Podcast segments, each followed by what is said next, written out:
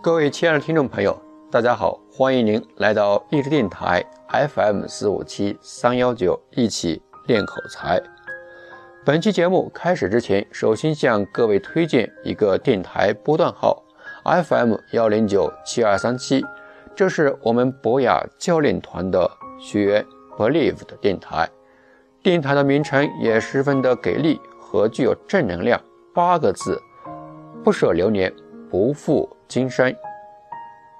昨天是十月二十六号，也是 bene 完成了一个月的教练辅导的日子。在一个月之前，他总认为自己说话缺乏逻辑性，或者是很难开口，同时感觉到自己的思维具有一定的局限性。而在一个月之后，他明显变得非常的自信。为什么呢？我们来看他在一个月里到底做了些什么事情。首先，在励志电台上录制了十八期节目，每一期节目都是和我进行互动和点评。然后他会将不好的进行重录，把原来不好的然后给删去。其次，和我共同分析《三国演义》视频片段，累计十二个。每一个他都看得非常的仔细，一遍不行，两遍，有的看到三到五遍，因为他力求把一些经典的视频片段能够熟悉它的精髓之所在，能够掌握他沟通和说话的要诀，应用到实际生活中，这就体现了他对于能力、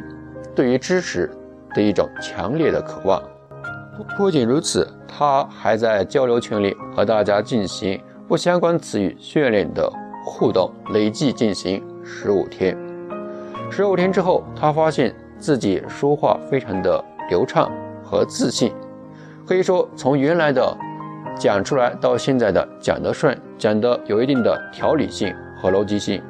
尤其在对于某些事情的刻画中，能够注重细节的描写，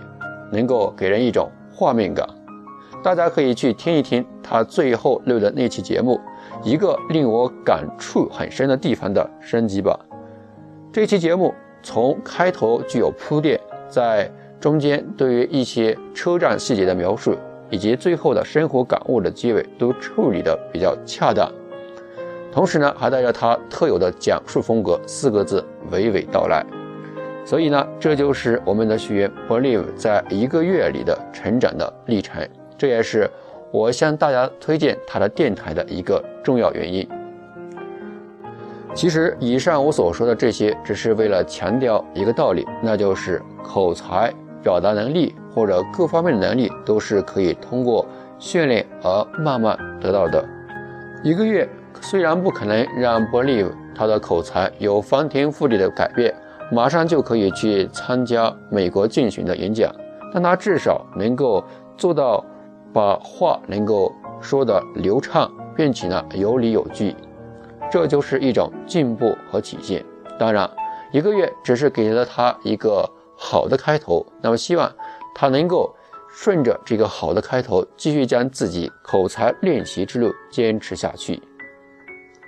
很多时候，我都一直在想一个问题，那就是 SCW 博雅教练团它存在的价值和意义是什么？有的人可能会说，这是对于未来商业化的一个过渡和铺垫，这种说法还是不置可否。但是我仔细的想了一想，这两个月以来和每一位新加入的学员进行互动交流、悉心的点评，所做的这一切原因并不在于我，而在于他们，在于他们是对的人，因为是对的人，所以。我们愿意将时间和精力交付于他们，那么对的人就是我一直所强调的有决心、有行动和有毅力的人。